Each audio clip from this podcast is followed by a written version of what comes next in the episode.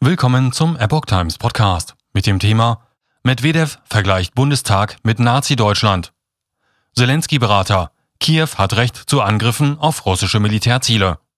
Russlands ehemaliger Präsident Dmitri Medvedev hat den Bundestag wegen der Zustimmung zur Lieferung schwerer Waffen an die Ukraine mit Nazi-Deutschland verglichen.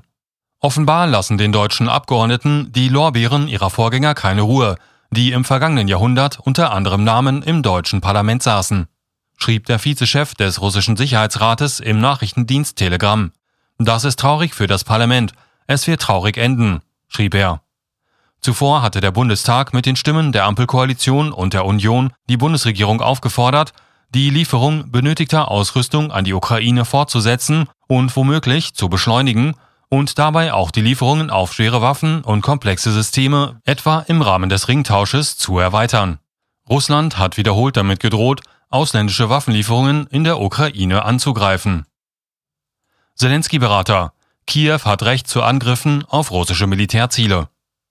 Derweil hat der ukrainische Präsidentenberater Michailo Podoljak das Recht der Ukraine auf Selbstverteidigung gegen die russischen Truppen hervorgehoben und dabei auch mögliche Angriffe auf militärische Ziele in Russland angedeutet.